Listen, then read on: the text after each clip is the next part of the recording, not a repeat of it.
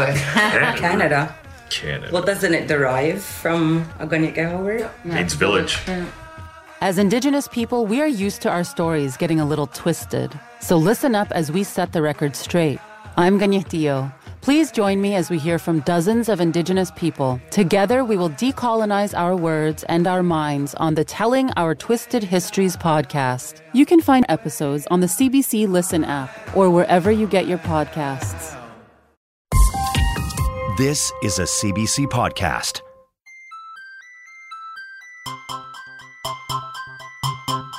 People are curious, and that's great. But there are some questions you just shouldn't ask, or at least not like that. I'm Harvinder Wadhwa, I'm Elena Hudgins Lyle. and this is Inappropriate Questions. Let's get inappropriate. Look, Elena, I have to be honest. Yeah. When I hear this question, have you tried blank? I don't think it's an inappropriate question. Uh, yeah, hot take. Explain. I understand that we are talking about chronic illness, but if someone is struggling and I think I have a good suggestion, why would I not want to share that information? Right. And I don't want to give them empty words like, I am sorry to hear that. I think chronic illness sometimes can make things complicated because you know these are ongoing problems that people mostly have to deal with their whole lives. I mean, I've had chronic bowel issues, which is just the most glamorous thing to bring up on your podcast. So, you know, sometimes they get a little better, sometimes they get a little worse, but they haven't gone away ever in years. Um, I mean, maybe this is this is all my fault because I gave up yoga, so so maybe it is on me. Oh, I completely forgot yoga is now a white people thing. Oh my gosh. Okay. Well, we're going to speak with guests with different chronic illnesses about what they think about these suggestions and what kinds of things work for them. Let's get to it. The idea of an illness that is incurable, it's a really difficult concept. when you're at your most vulnerable state, then whatever people tell you, you're gonna want to try. There is not one way to live with any chronic, invisible, or rare condition. Lara Parker is a writer and deputy editorial director for BuzzFeed.com. She often writes about what it's like living with endometriosis, a chronic illness that affects the pelvic region and can cause severe pain. She has written a book of essays called Vagina Problems, which comes out later in 2020. Hi, Lara. Thanks for being on the show. Hello, thank you so much for having me. To start off, can you tell us about a time someone asked you, Have you tried this? or suggested something for you to try to help manage chronic illness? Oh my God, where do I begin? no, it's, I think like the ones that I think about the most, uh, just probably because of what I do for a living, which is that I write online and I create content online, is just sort of like online comments like, oh, okay, but like, have you tried yoga? It'll be like something like very, very generic that I'm like, yes, no, I've, I've heard of it and I've, I've considered it. Thank you. Have you tried meditation? I think it's French. yeah. They're like, you know, ibuprofen. I don't know if you thought about that. Right. Yeah. Um, so I think the one that comes up the most often is probably just like internet comments, but there's always, usually I feel like it's like your parents' friend that you haven't seen in a while. You know, they like have known you since you were a baby and they know that you have a chronic illness, but they don't really understand it. So they're like, hey, do you feel better yet? And you're like, oh, not really, Mary, but uh, I'm working on it. And then Mary will be like, oh, yeah, but like my cousin's sister's friend has it and she did yoga 17 times a day and she's fine. So, So, Lara, uh, who are these people? Um, you said Mary. They're, they're Marys, not Karens, right? Just making sure. Mary, Mary and Karen are, are definitely the same. They're sisters. and and generally, are these questions they come right from nowhere, or you're talking about oh today I had a lousy day because I had pain, or uh, last week was lousy, or no, it's usually uh, it's usually definitely when I've either mentioned my pain in some way mm-hmm. or mentioned mm-hmm. my illness in some way. Mm. And you know, there's a difference between me saying, "Hey, uh, I'm not really sure what to do. I've seen a bunch of doctors." I don't know where mm-hmm. to go from here. Has anyone been through mm-hmm. something similar and could offer mm-hmm. insight, right? Like there's that. And then there's me posting saying, here's my experience with endometriosis, this disease that I've lived with for, you know, over a decade now. These are, you know, my thoughts on it. And then someone commenting or someone, you know, reaching out to me and saying, hey, have you tried this thing? Which is like, you know, I, I wasn't looking for suggestions. Mm. Where do you think the Marys of the world are coming from when they ask you this? Why do they think that this is something that'd be helpful to you? So honestly, I've thought about this a lot. so buckle up. But I think there's like two parts to it. You know, obviously there are going to be those people who think that they're genuinely just helping. Mm-hmm. Like to them, suggesting yoga or suggesting ibuprofen or suggesting walking or doing a handstand or whatever the hell it is that they're suggesting, like they genuinely think that they're being helpful. I want to believe that, you know, that is a large portion of it. But I think there's Right. also this factor that plays in sometimes that the idea of an illness that is incurable is really hard to think about. It's a really difficult concept, even for someone who's living with it, right? Like I have a difficult time with that concept. Every day I have to wake up and I have to sort of go through the motions of getting myself from point A to point B, of realizing today is another day with this illness that I have no idea how to treat, right? Like there's really nothing I can do to actually get rid of it. That is scary. And a lot of people Yeah. You know, they don't want to think about that. So I think mm. they want to believe that, okay, well, maybe there isn't really incurable illnesses. Maybe mm. this person just hasn't found the thing that gives them relief. So uh, this isn't something that my brain needs to be scared of right now, you know? And I think it's almost like comforting themselves a little bit. Mm. I just, I don't think people understand what it's like to live inside the mind of someone who has a chronic illness with no cure. Like, you have no idea how many times a day I try to figure out what I can do to make myself feel better. It is a constant state of mind. Mm. So when someone comes along and says, Hey, why don't you just try yoga? It's like mm. it crumbles my entire system in my head and just makes me feel like, mm-hmm. holy shit, do you think that I am just sitting around doing nothing? Like, do you think that I'm not trying? Like, it's like I want to just like, scream at these people and say like i'm trying so hard like do you not see me trying and it's like i know i can't take it personally but i think that's also like i'm not sitting around just feeling sorry for myself which by the way even if i was that's my goddamn right, Right. but i'm not doing that i'm actively trying to feel better which anyone with a chronic illness is because no one wants to sit there and not feel good no one wants that Yeah. I don't remember where I was reading, but there's one huge difference between uh, U.S. and uh, or North America, I should say, not just the U.S. and say, for ins- uh, instance, Britain. That here we feel obligated. If somebody tells us a problem, here we kind of feel obligated to provide a solution. Whereas uh, in in say Britain, they would say, "Oh, what a bummer." And uh, you know, they will leave it at that. Right. So maybe that's part of the culture kind of uh, thing. Yeah. Uh, I- I'm not trying to excuse them or any such thing, but No, totally. I also think it's like ingrained in Western medicine, like the idea of having a medical problem and not having a solution for it isn't really something that, I mean, our advertisements for f- big pharma, like it's always like, hey, do you have this problem? Cool, we'll fix it. No problem. You know, like we just grow up believing that there are solutions for all of our medical problems. I think it's worth mentioning that through your work, you have actually tried a lot of different things and written and vlogged about trying different things uh, to manage your endometriosis symptoms and other symptoms. What are some of these things that you've tried and, and what works for you?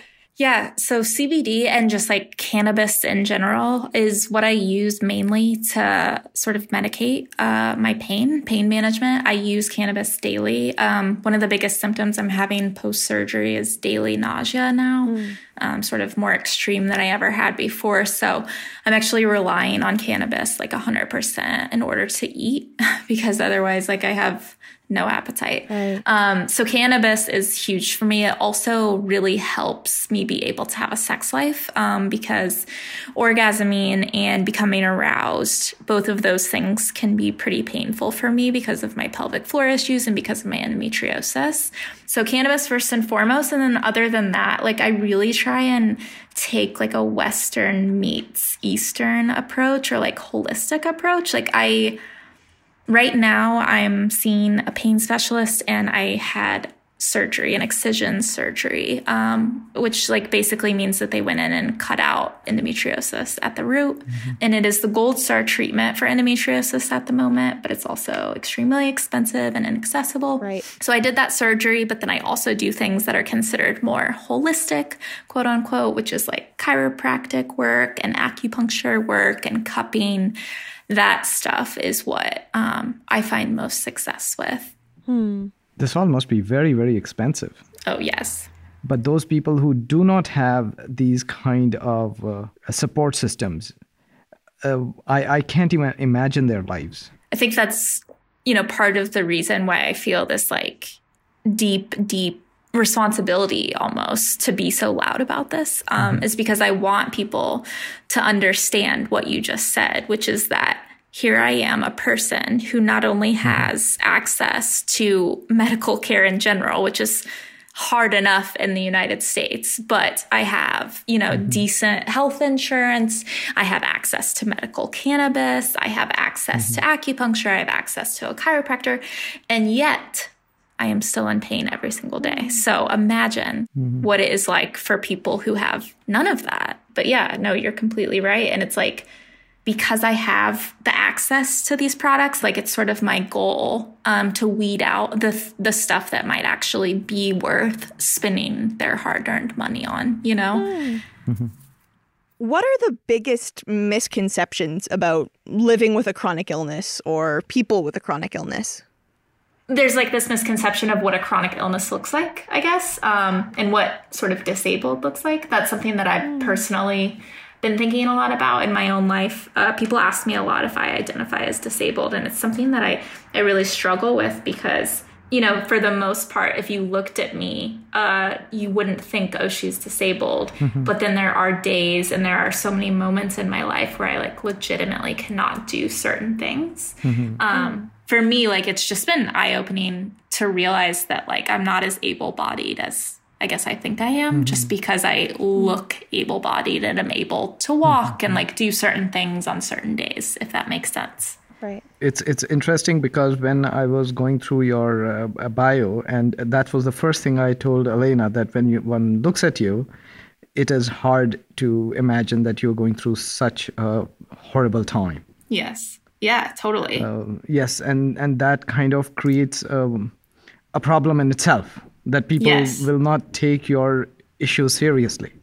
Yeah, it absolutely does. And you know, there's, you know, we could talk about the problems within the medical community like ten thousand times a day, but I will say like the fact that I had so much trouble getting diagnosed as a thin white woman speaks volumes to how hard it would yes. be for anyone yes. else to be diagnosed with this.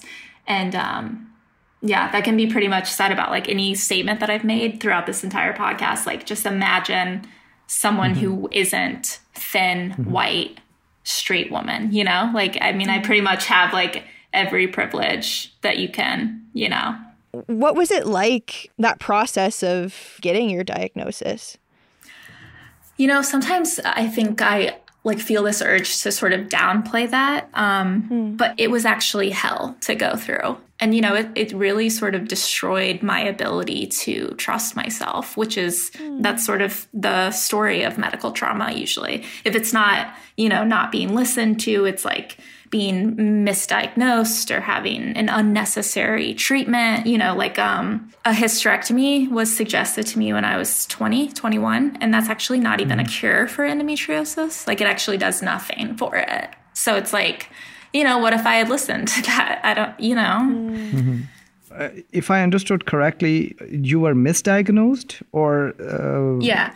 So it's like I had endometriosis, right? Which was misdiagnosed as irritable bowel syndrome and also just oh, as okay. me being like anxious. Like, I don't know. They just kept telling me I was like sad. Right. Um, and then I also have pelvic floor conditions. Mm-hmm. And I didn't realize at the time that those two things sort of go hand in hand, right? So if I had had a competent doctor who had diagnosed mm-hmm. my endometriosis, they would have also understood how it affected my pelvic floor.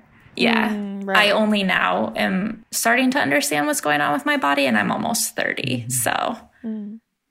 So, going back to the question, I guess what I'm understanding is that if you are sharing your pain with others, you're just looking for someone to listen, and that's that.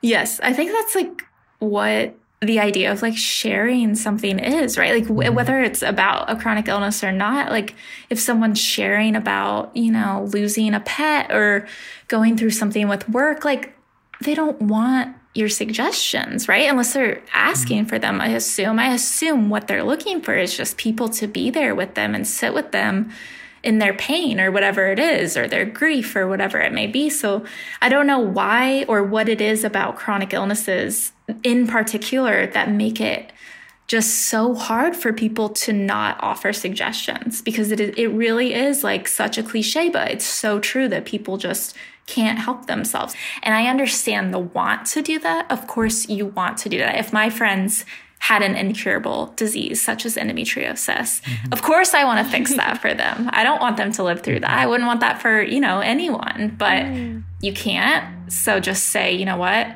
I know that I can't do anything, but I am here. That's what you're doing. And I wish that that was what people understood. Like, I don't need you to fix it for me because A, you can't, and B, like, you're not a doctor, like, whatever. Mm. And even doctors didn't help you that much. Yeah, I know. Yeah. I'm like, if you were a doctor, like, it wouldn't matter. So, whatever. so, just like sit with me in it. That's what you can do, is just support me because that's what I need more than anything, you know?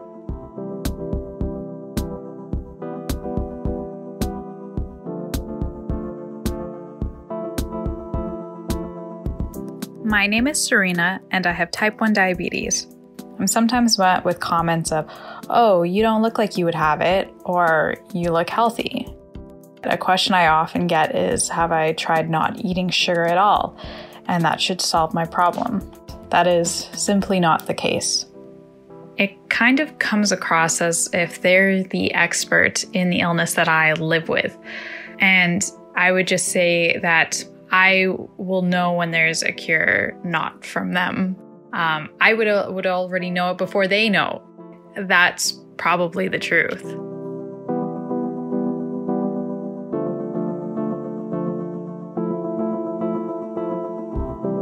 It sounds like it can be a process to learn how to navigate these treatment suggestions and advocate for yourself. Yeah.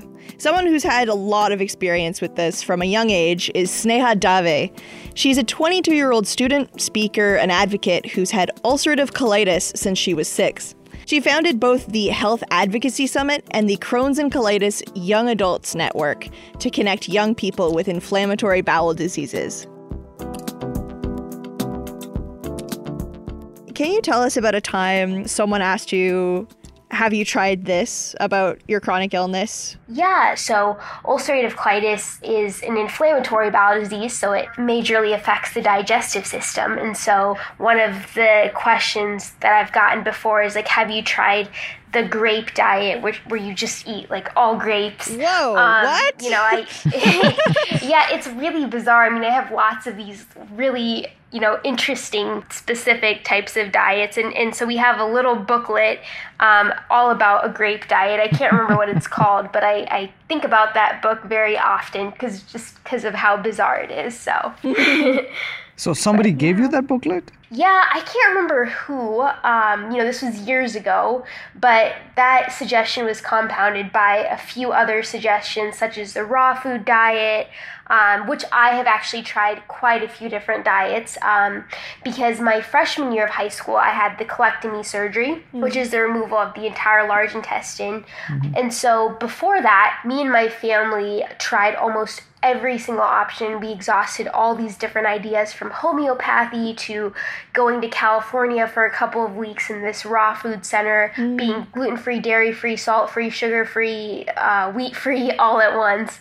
So um, we got quite a few suggestions during that time, especially, mm. but not so much anymore about diet because I've became become very aware of, of what I can eat and I don't really take solicitations mm. for changing my diet that much anymore. Right. So, uh, how do you then respond to those questions?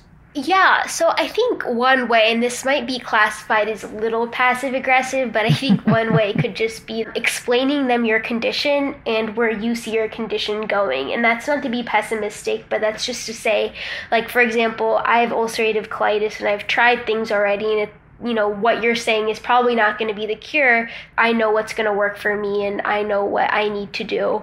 Um, but i do appreciate your suggestion. So i think probably validating them in a bit of a way but also explaining to them what you know about your condition is really important because they don't often know that. And a lot of times people might forget that chronic illnesses are mm-hmm. not necessarily going to go away. So that's um, very mature and smart of you, Sneha. I would have said something much ruder. I'm actually pretty open to suggestions. I like to hear what's worked for different people, but I am mm-hmm. very cautious because I've been through a lot of people promising that this is going to work and that's going to work, and none of it has worked. So the only thing that I don't like is when people tell other people who might not have as much literacy about differentiating mm-hmm. what a cure is and what a treatment is.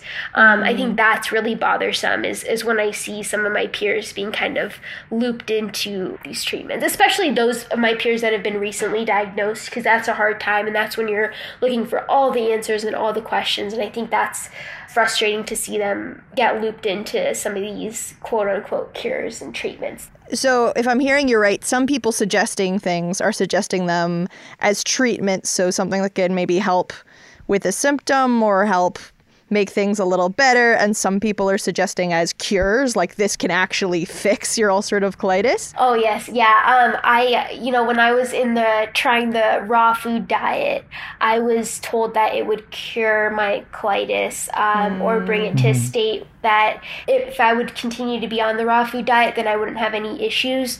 But it's like when you're at your most vulnerable state, then whatever people tell you, you're gonna want to mm-hmm. try. I I think in a way it's been a blessing that I've been diagnosed so long because I'm able to navigate these situations probably a little bit better than someone who's just been thrown into the chronic illness arena and has so many other things that they're um, focusing on. Right. Yeah with other young people who have chronic illnesses, do you share, you know, your your tips and tricks? Do you talk about what treatments have worked for you and what hasn't?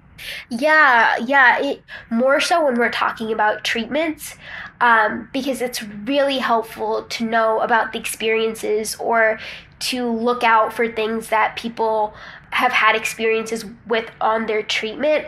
So, for example, if I'm going to start a particular infusion and one of my peers has already been on that infusion, then I can kind of be prepared for what it's going to be like, or if there's anything that I should kind of know about in advance. Um, I take the suggestions of my peers with specifically inflammatory bowel diseases very seriously. Mm.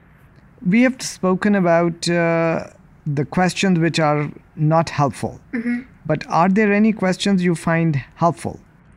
I think the best phrase that I've found is let me know how I can support you. Mm. I find that to be very, very helpful because I don't feel obligated to ask them for support, but I also know that they're willing to be ready to support me. Mm-hmm. And it's, I think, one of the least invasive ways to say it because if you're saying the word support, support can mean a lot of things. And, you know, if you really are intending on being there for someone with a chronic illness, then you're offering this kind of open ended support.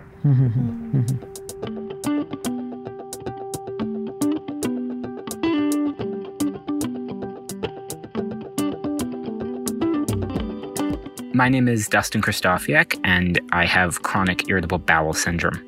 When I was first diagnosed, I was actually out of work and bedridden for about seven months uh, before I could really do anything.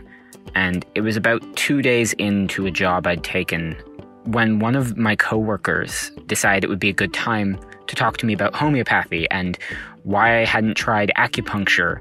And it's not that I have anything against alternative medicine, but it felt very invalidating that I had spent seven months dealing with doctors every single week, lying in bed, not really being able to do anything, and going through some pretty intense medical procedures.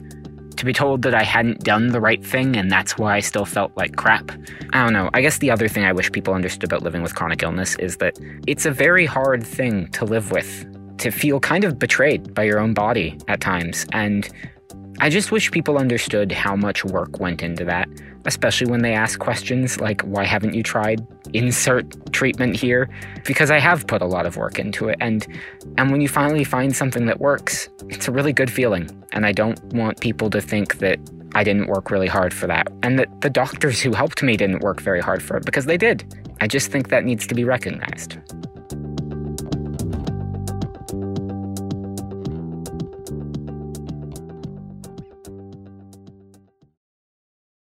Sick Boy Podcast is a health and comedy show about what it's like to be sick. Wait, is that right? How can illness be funny? You'd be surprised. Okay. Sick Boy is hosted by me, Brian Stever, and me, Taylor MacGillivary, and myself, Jeremie Saunders. Come on in and join us to melt your heart, learn something fascinating, and bust a belly laugh. Trust us, you'll be glad you did. You can find Sick Boy on the CBC Listen app or wherever you get your pods.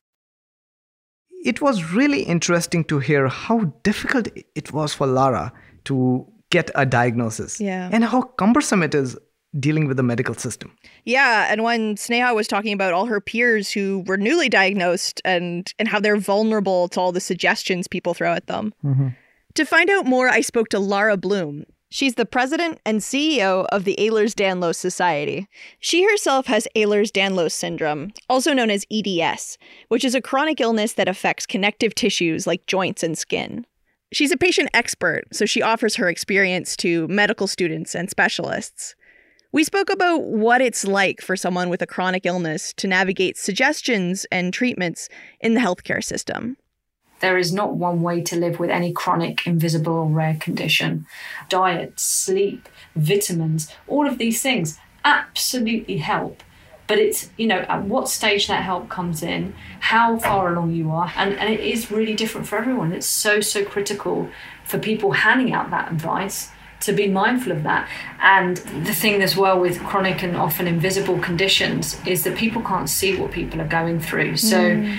you happen to go out one night you are actually in your best you know state of pain and fatigue and you had a really great time. And then the next day you dive down into feeling incredibly fatigued, in lots of pain, all your symptoms are sparked out, and it's hard to even lift your head. Everyone around you, even those that love you and know that for sure your diagnosis is very, very real and valid, mm. they're like, but you were okay yesterday, and what if you just have an earlier night? And what if you just become vegan? uh, will that not help? It's helped my friend, da da da da da. And that's the thing, yeah. it's like, you know, I am one of the people that does swear by my diet, my movement, etc. But do I still have bad days? Absolutely, because there is no cure for these conditions. Right. We've heard a bit so far about how difficult it can be to get a diagnosis. Why is that? I think it's because with EDS it's so multi-systemic. Uh, there's so few people that know about the conditions, and so if you imagine you go to a kind of general practitioner and you say, "I have." Uh, IBS like symptoms, I have chronic widespread pain, and I'm not able to sleep at night. I mean, how many things could that be? Mm. And, you know, three months ago, you happen to have dislocated your knee.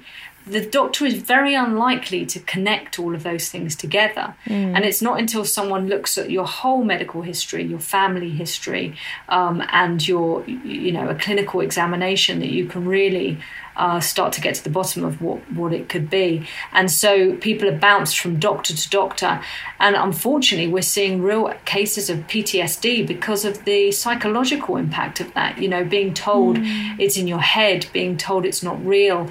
Um, and that is having huge implications where we're seeing self harm, suicide, um, increased depression and anxiety, where we do, ex- you know, see that when there is chronic health, but even worsened because of that diagnostic odyssey. Right, yeah. Once someone has a diagnosis, what's it like going through a medical system to try to figure out what treatments or advice to try? it's incredibly hard because you know you, when you're diagnosed with something you know we often and i was in this position all those years ago when i was diagnosed it's like well what do i deal with first do i deal with my Mm. really sore knee or my dislocating ankle or my popping out hip or do i deal with the mm. fact that you know i can't go to the toilet or that i when i stand up my blood pressure drops or and my heart races or do i deal with my neck pain or my constant migraines or you know it's your whole body and it's all consuming. And mm. how do you kind of decompartmentalize that to think right where do i go to? What do i prioritize? And how do i deal with this? And who's going to help me? It's really hard. It's like a you know a minefield. And you're also dealing with the fact of okay well do i have to change my career path? Um, can i still study full time right. You know will my partner be able to deal with this? Right. am i going to die before i'm 40 all these petrifying questions that are very real and huge. And so you need to have that mental health support as well to help you navigate through that Right, because yeah. it's a maze. And so it's a constant, you know, challenge every single day to cope with what is in front of you, but what could be in front of you down the road. The pandemic has uh, obviously, uh, needless to say, changed so much about the way we live for so many of us. What's it like living with a chronic illness in this this age of COVID? I hate calling it Yeah, that. this, but- this new world we're living in. yeah, exactly. These unprecedented times. um, it's really hard. It's really hard. Um, and I think the biggest challenge is the unknown. So many people want to know well, I, am I more at risk? Should I be shielding? Can I go out? You know, what about my therapies? What about my treatment? What about my medication? What about mm-hmm. that test I was supposed to have? Am I more at risk not having the test or going and having the test and potentially picking up COVID? Right. And, you know, there's always been this them and us kind of mentality. You know, those that are in inverted commas healthy and those that mm. aren't, you know, those that are living with chronic conditions, rare conditions, invisible conditions. And we know what it's like to not be able to leave the house sometimes for days, weeks, months, years, lifetimes for some. You know, we know what it's like to not be able to work, to suddenly have your income taken away, to not be able to afford food, your treatment, and to not be able to live your normal life that you look out the window and see everyone else doing. And mm. suddenly, everyone's in the same boat. And there's actually something quite special about that in the sense that you don't feel isolated as much anymore. You know, it's suddenly we're all isolated, and it's a bit like, well, come join me. Mm. You know, come sit next to me. This is this has been me for for a really long time, mm. and I hope strength comes from that. I I hope that that stays so that people can be kinder, mm. thoughtful to people. That that is normal life every day. Hmm. Yeah, it sounds like a a real potential for more understanding and compassion. We can but hope. Yeah. You know, unprecedented times and all.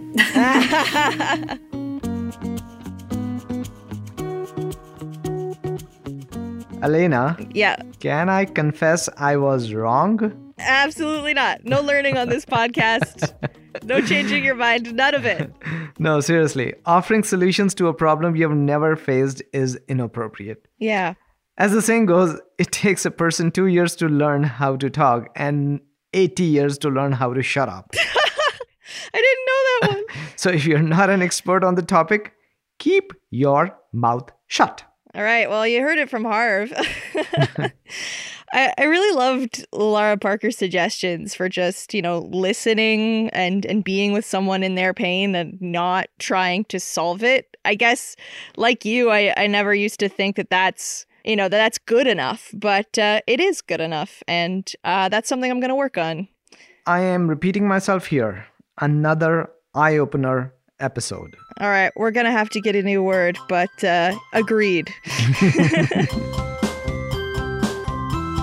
I'm Elena Hudgins Lyle. And I'm Harvinder Wadhwa. Thanks for getting inappropriate with us. Big thanks to our guests Lara Parker, Sneha Dave, and Lara Bloom. Everyone is called Lara.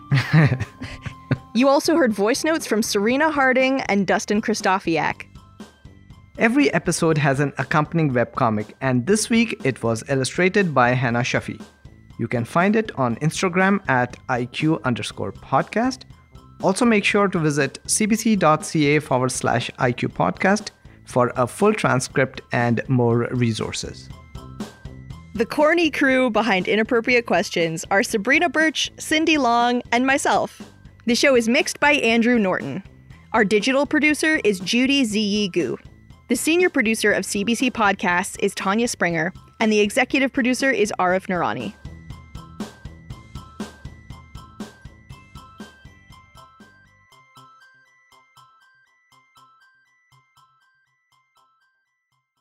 An inappropriate question is like that one family friend who wants to hear your five year plan every time you see them.